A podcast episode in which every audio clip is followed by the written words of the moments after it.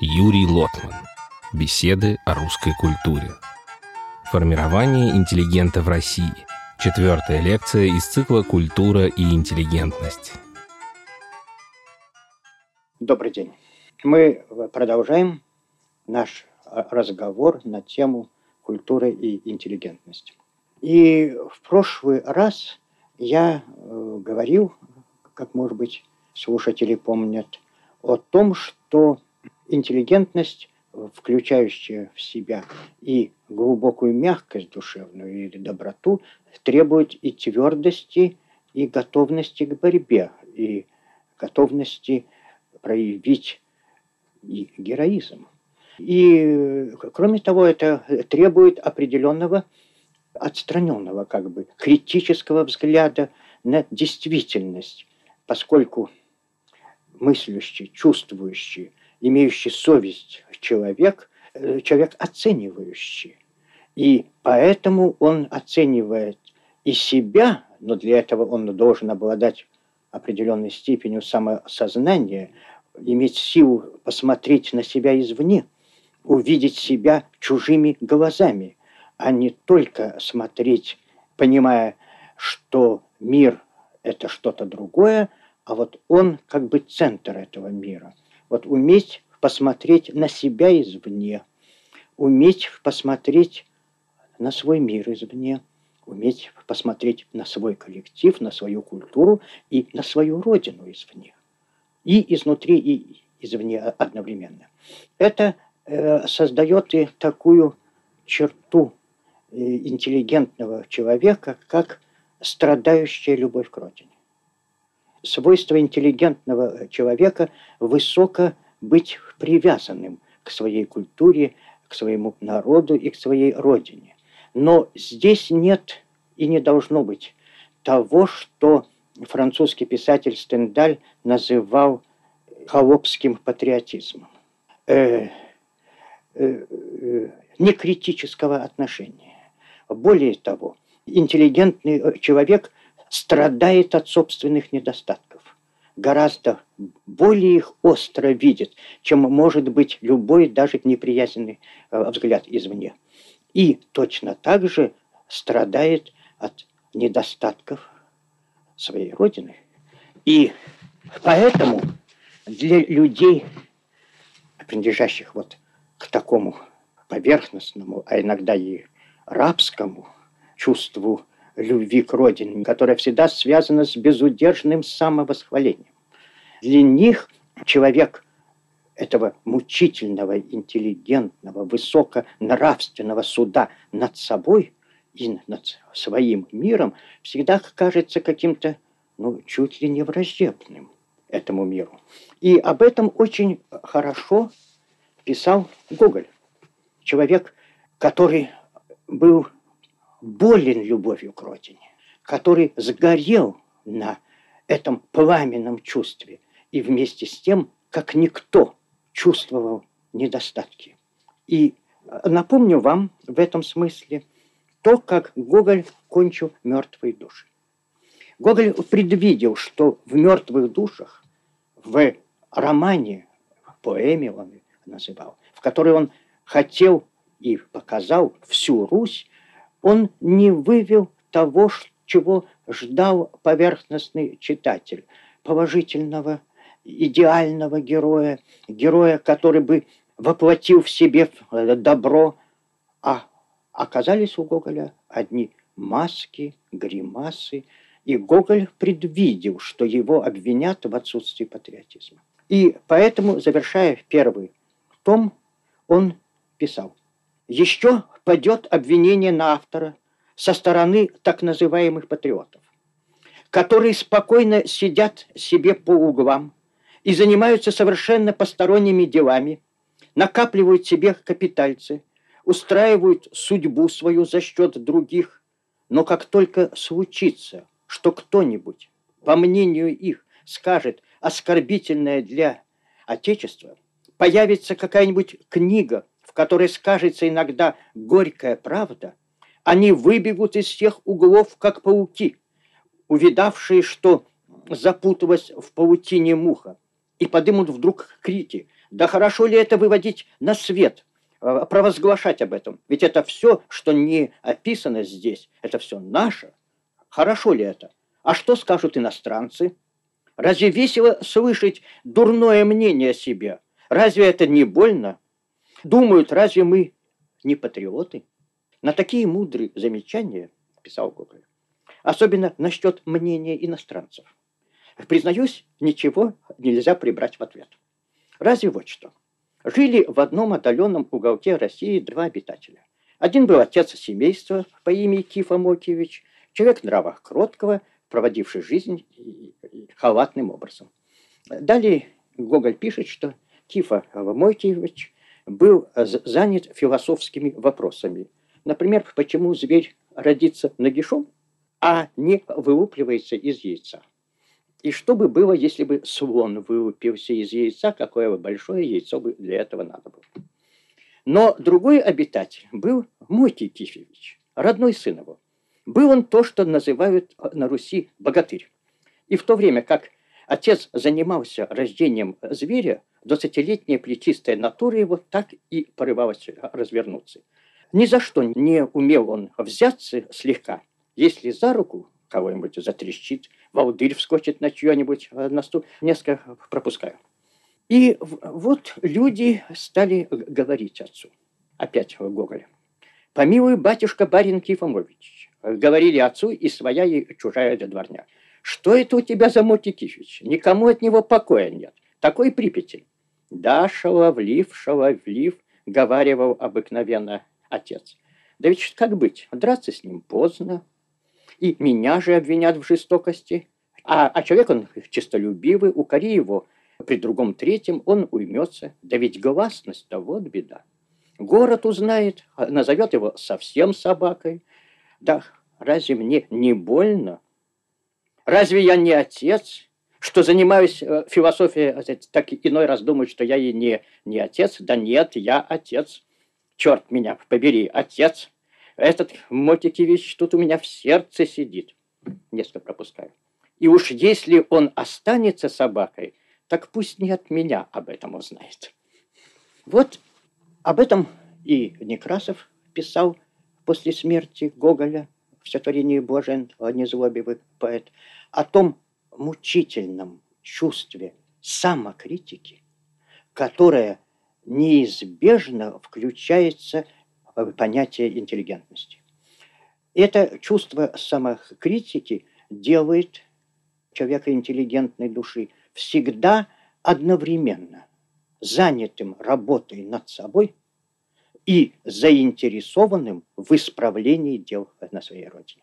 И то, и другое гораздо мучительнее, чем спокойное житье мещанина.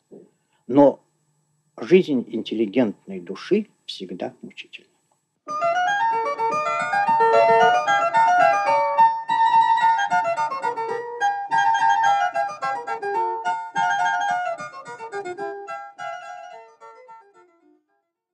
В прошлый раз мы говорили о некой среде, из которой выходят люди вот, интеллигентного самосознания. И здесь на этом стоит задержаться несколько подробнее.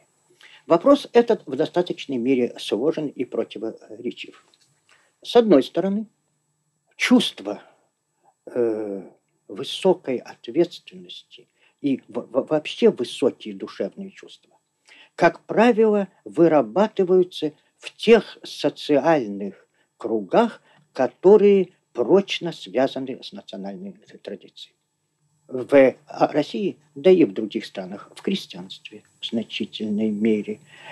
В России, как мы еще будем говорить, в дворянстве, в тех кругах, которые крепки некоему укладу жизни. Потому что э, душевный строй высокий возникает исторически, постепенно, накапливается – и в мире, который подвержен вулканическим изменениям, он скорее э, разрушается, чем создается. А с другой стороны, как вы помните, я как бы говорил о том, что среда вагантов, среда философов-просветителей, среда, как бы оторвавшаяся от массы, от социального монолита, создает условия для выхода этих особенно ярких личностей, которые составляют как бы совесть народа и эпохи. Это кажущееся противоречие. А вместе с тем это противоречие самой жизни. Действительно, духовные ценности накапливаются в устойчивых, э, традиционных и медленно развивающихся жизненных механизмах. Но одно дело эмоции, чувства. И, конечно, вот в этой устойчивой, например, в той же средневековой среде народа, и в монастырской средневековой жизни, и в других э, толщах жизненного традиционного уклада накапливались высокие нравственные ценности. Но вместе с тем, между этим внутренним чувством и деятельностью, поведением, тем, что присуще отдельной личности, самосознанием, существует известный э, разрыв. Для того, чтобы спонтанное внутреннее чувство интеллигентности стало фактом общественной жизни, оно должно где-то в народно-исторических пластах накопиться, а потом перейти к тем людям, которые обладают устойчивой свободой, отдельностью, тем кругам, где вырабатывается личность, где вырабатывается самосознание. И тогда эта накопленная народом ценность становится фактом осознанности и превращается в поведение. Э, итак, перед нами два связанных и как будто бы контрастных, а на самом деле – пересекающихся друг другу, помогающих и друг другу мешающих э, термомеханизма. И это мы очень хорошо увидим э, на истории русской интеллигенции. Не уходя глубоко, дальше Петровской эпохи, если мы начнем с начала, или, по крайней мере, с первой половины XVIII века, мы увидим как бы два социальных механизмов. Они оба будут уходить корнями в предшествующую культуру. В культуру русскую и в культуру европейскую в целом. Поскольку европейский континент, в общем, всегда имел в каком-то смысле общую культуру. По крайней мере, по контрасту с культурой других регионов. И Вместе с тем они создают новые условия. Сегодня мы поговорим о той среде в XVIII веке, которая была связана с э, разночинной традицией. И для начала я позволю себе прочесть цитату из Герцена. Статья Герцена, опубликованная в «Колоколе», называющаяся «Семь лет», это семь лет царствования Александра II, и вызвана она гражданской казнью Чернышевского. У Герцена с Чернышевским были сложные отношения, отнюдь не идеальные, обоюдная настороженность, взаимное непонимание. И вместе с тем, когда Чернышевский был выведен на площадь и поставлен к позорному столбу, разногласия кончились. Герцен посвятил этому написанную кровью статью, а затем э, написал еще статью «Семь лет», в которой дал как бы исторический обзор культурного лица, вот как сложилась та среда, которая Герцену была чужда, которую он не понимал до конца и которая его не понимала но которая была в ту пору средой э, революционной молодежи. Я э, зачту только несколько отрывков. Ей доставалось одна обида сверху и одно недоверие снизу.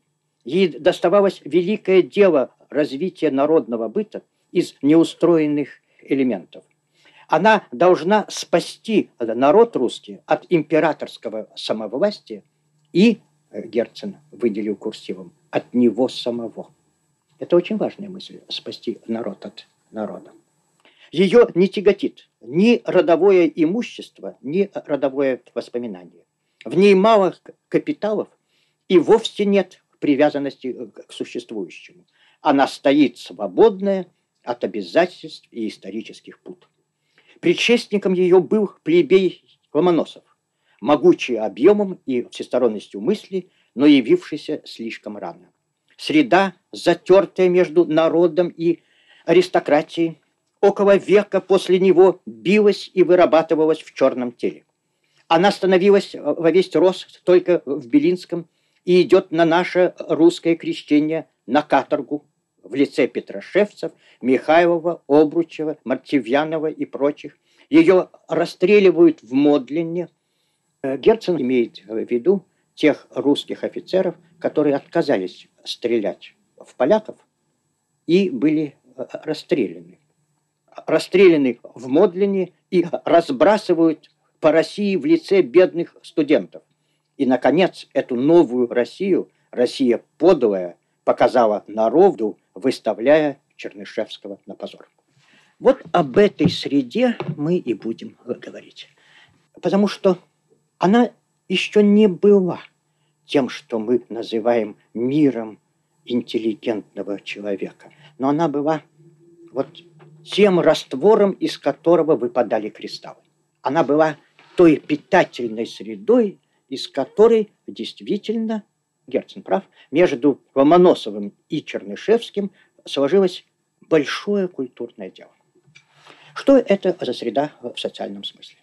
Начиная с Петровской эпохи, когда возник вопрос о необходимости образованных людей, а поставлен этот вопрос был государством в чисто практических целях. Государству новому, бюрократическому, складывавшемуся в большой административный механизм, нужны были люди нового склада, новых профессий, нового типа образования. Их надо было откуда-то брать. Возник вопрос о учебных заведениях. Учебные э, заведения той поры носили отчетливо сословный э, характер. И мы сейчас не будем говорить о дворянских учебных э, заведениях. Это тема будущего разговора. Но в разные школы, которые открывались для того, чтобы готовить и канцеляристов, и мастеров разных ремесел, и младших офицеров, и вообще людей, которые могли бы обслуживать разнообразные возникающие новые профессии. От землемерения до медицины. Для этих школ надо было находить учеников. Дворяне не шли в эти школы. Э, они предпочитали идти в гвардию, пройдя через гвардейскую службу, получать чины и или же оставаться по армии, или выходить в отставку и ехать в свою деревню. Исключая той части дворян, которые фактически, кроме дворянского имени, ничего не имели. Их называли беспоместными, и по своему социальному быту они э, тяготели скорее к недворянству. С другой стороны, новая, введенная Петром перепись населения и подушная подать закрепила огромное, 90 с лишним процентов всего населения, огромную массу населения на положение крепостных крестьян. Крепостных крестьян тоже не брали в эти заведения учебные. Кто ж мог пойти? Была категория солдатские дети. Солдат служил при Петре всю жизнь. После того, как э, он первые годы провел в линейных полках, и здоровье становилось хуже, он делался старослужащим, как мы э, сказали бы, тогда их называли инвалидами, его переводили в гарнизонный полк. В гарнизонном полку он, как правило, женился. И жил очень часто не в казарме, а с семьей, или же семья жила в каком-то приказарменном помещении. Появлялись дети у него. Солдат, рекрут, в молодости был крепостным. Но сын его уже крепостным не был. Он попадал в особую категорию солдатских детей. В эту же категорию попадало свободное городское население, ремесленники, купцы. Всю эту категорию называли одним словом – разночинная. И солдатские дети, и разночинцы, меньше всего купцы. Потому что купцы, особенно богатые, и это было официально дозволено, откупались. Откупались от военной службы и не имели также необходимости поверстывать своих детей по учебным заведениям. Учебное заведение считалось службой тоже. А человек служащий уже рабом быть не мог. Хотя солдатская служба была очень тяжела, но она приносила свободу. И оружие освобождало. Человек, который получал оружие, получал как бы и честь. Известные слова Петра. Солдат есть имя общее, знаменитое. Оно относится и до последнего рядового, и до первого генерала. Конечно, это теория. На практике все выглядело гораздо менее импозантно. Но все-таки солдатские дети вначале составляли значительную часть студентов и школяров, особенно школяров. И из них вышли многие выдающиеся люди XVIII века. Другой резерв был дети священников. Священники, духовенство составляло особое сословие. Оно не было поверстано в подушный оклад – следовательно, принадлежала к сословиям привилегированным, но вместе с тем не принадлежала к дворянству, не принадлежала к новой европеизированной культуре. Между прочим, именно духовенство сохранило наибольшую такую изолированность. Э, браки заключались, как правило, внутри сословия.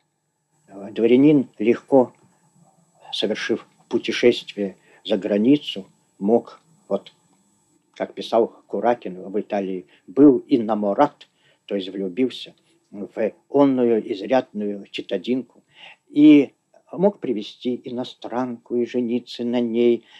И вообще дворянство в этом смысле было с большими такими интернациональными выходами.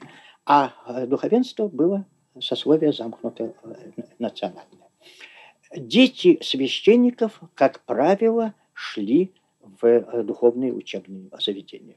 И это имело и определенную чисто э, такую экономическую необходимость. Отец старел, э, приход, который был единственным источником дохода, а белое сельское духовенство было очень бедным, очень зависимым от помещиков, и не случайно оно давало часто идеологов для э, крестьянских бунтов. Э, отец старел, приход надо было передать сыну. Для этого сына должен был учиться и жениться. Далеко не каждый из э, поповских детей хотел быть попом. Вдобавок, государство все время требовало кадров. Где их было взять? Их брали из семинарии. Потому что семинария давала хорошую подготовку в латинском языке, часто в греческом, иногда позже, уже с, по крайней мере, с конца 30-х годов XVIII века, и в французском языке, начитанность в классических источниках, и именно из э, семинарии и Ломоносов, и Третьяковский э, выбирали студентов для первого учебного заведения, так называемого академического университета, э, небольшого учебного заведения при Академии наук. Поразительно. Число студентов бывало невелико, несколько десятков. Но то, что их отбирали такие люди, как Ломоносов и Третьяковский, привело к поразительной вещи. Почти все студенты стали крупными учеными.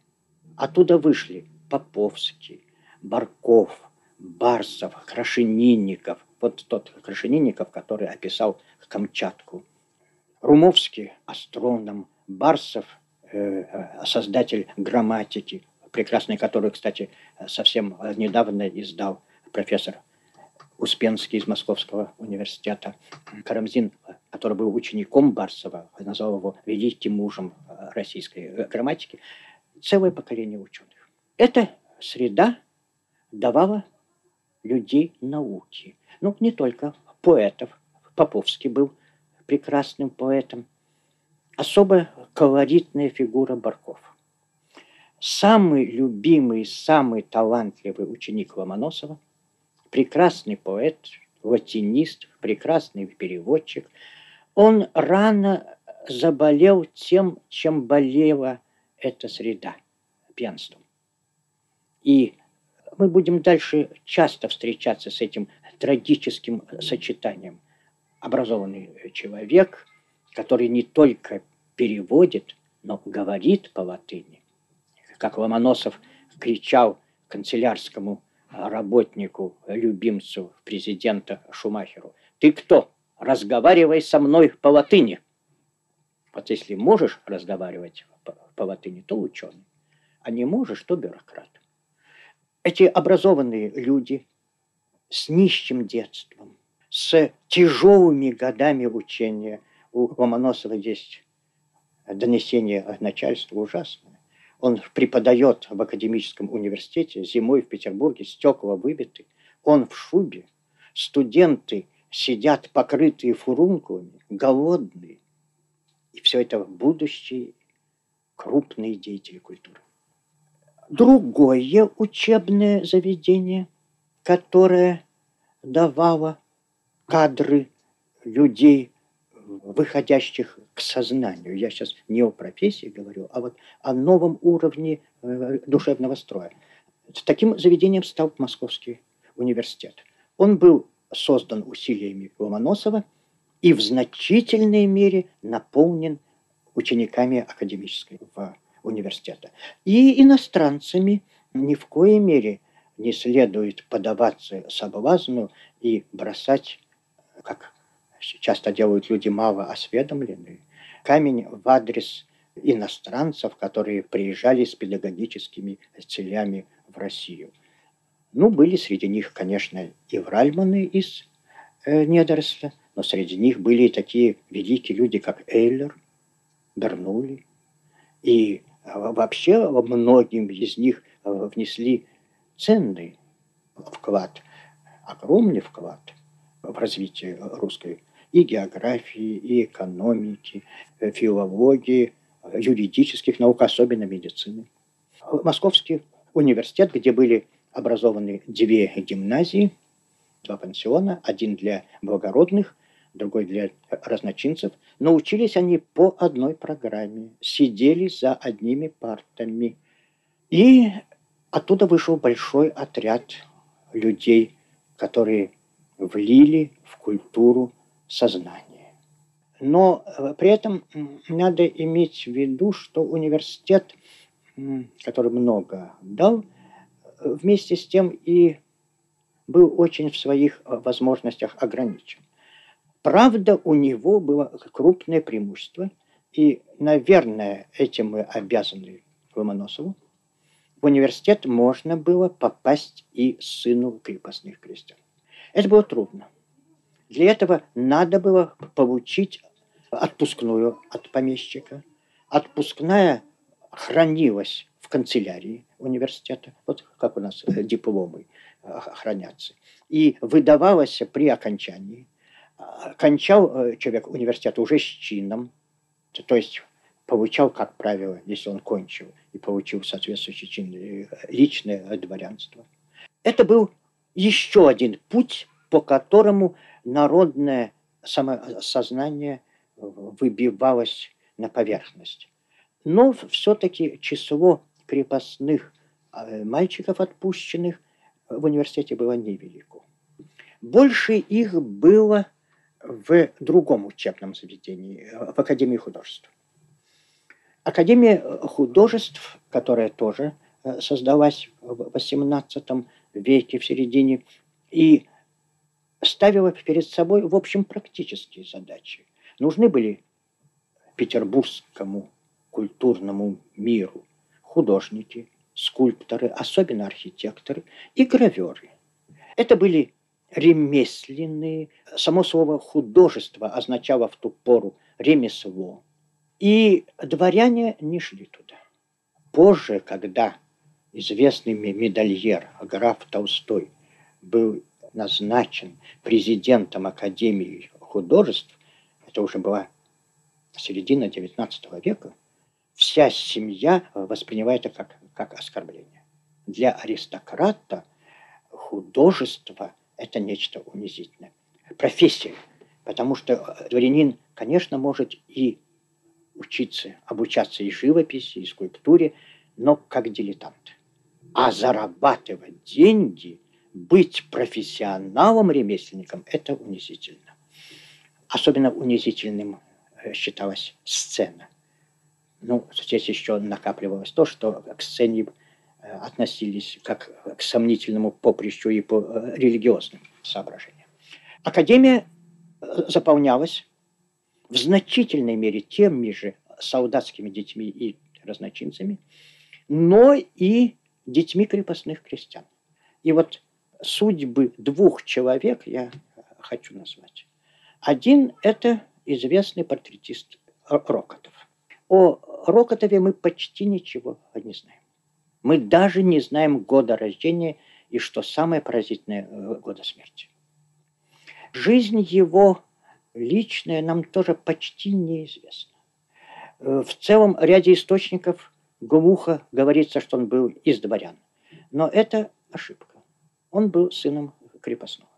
Происхождение его было темное, но он получил отпускную. Может быть, он был незаконным сыном помещика. Кто-то ему помог. И он очень рано стал признанным художником. Я упоминаю Рокотова вот почему. Я не буду много говорить, но достаточно посмотреть на портрет, написанный Рокотовым. Портрет Струйской, чтобы увидеть в нем отражение нашей темы. Здесь изображение лица подчинено э, изображению души. И не случайно позже об этом портрете в лагере вспомнил э, Заболоцкий, э, который писал в стихах, когда потемки наступают и разражается гроза, со дна души моей сияют ее прекрасные глаза. Другой была судьба Воронихина. Воронихин был тоже крепостной. Правда, он был крепостным человека высокого образования и э, очень культурного и мягкого, э, в общем, хорошего человека, э, Строганова. Вородихин, крепостной мальчик, который получил свободу и поехал вместе с Павлом Строгановым уже не как крепостной слуга, а как товарищ э, за границу. И вместе со Строгановым проходил и обучение наукам в Женеве, и обучение в политической школе в Париже 89-90 годов. Он э, стал потом крупнейшим архитектором. И э, Казанский э, собор в Петербурге – это памятник его творчества. Да и другие прекрасные здания. Но он был не только архитектором, он был широко образованный человек и человек, который вот как бы по словам Герцена, соединял две среды. Среду образования и среду народа. Можно было бы еще много говорить о том, каким особым миром была система заведений подготовки лекарей и подлекарей, медицинское образование в, значительной мере связано было с поповичами, с детьми из семинарии, поскольку для их медицины особенно необходима была латынь. Был еще один мир – театр. Театр обслуживался в общем э, людьми низкого происхождения. На сцене король, на сцене королева, а за сценой, за кулисами в крепостном театре раба. В императорском театре э, свободный человек, но часто из детей крепостных. Да и отношение к э, артисту на государственной службе часто было грубое, крепостническое. Еще в XIX веке директор театра мог посадить актеров на гауптвахту, арестовать, лишить жалования, накричать на них. Актеры были бесправны, но они принадлежали миру высокого искусства. Они были э, короткий срок вечерами героями трагедии. Они соприкасались с идеями самого высокого вдохновения. И кроме того, этот мир был привлекателен для молодых дворян. Не только доступность балерин или же легкие закулисные нравы привлекали молодого э, дворянина в театр черного хода. В театре он дышал атмосферой искусства. Он уходил из казармы и попадал в мир малонормированный, не всегда образованный. Гениальный актер мог быть плохо образованным человеком. Еще в XVIII веке некоторые, правда, были актеры, как Дмитриевский, люди высочайшей культуры, но были и такие, которые, особенно женщины, заучивали монологи королев со слов, потому что не знали грамоты. Некоторые из них, как великий актер Яковлев, были пристрастны к выпивке. А вместе с тем это был мир искусства, мир вдохновения. И он тянул к себе как магнит. Такова была эта среда, которая в XVIII веке в значительной мере определяла и облик культуры. XVIII век в этом смысле отличается от пушкинской эпохи.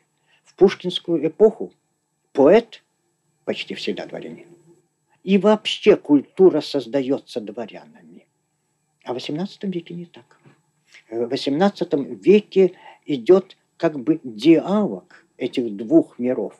Мира дворянской культуры, которая будет вырабатывать свою независимую личность, свое самосознание, и мир разночинной культуры. Они будут влиять друг на друга. И влияние это будет плодотворным. О дворянской культуре поговорим в следующий раз. Благодарю за внимание. Мы благодарим эстонское национальное телерадиовещание за предоставленные записи лекций Юрия Лотмана.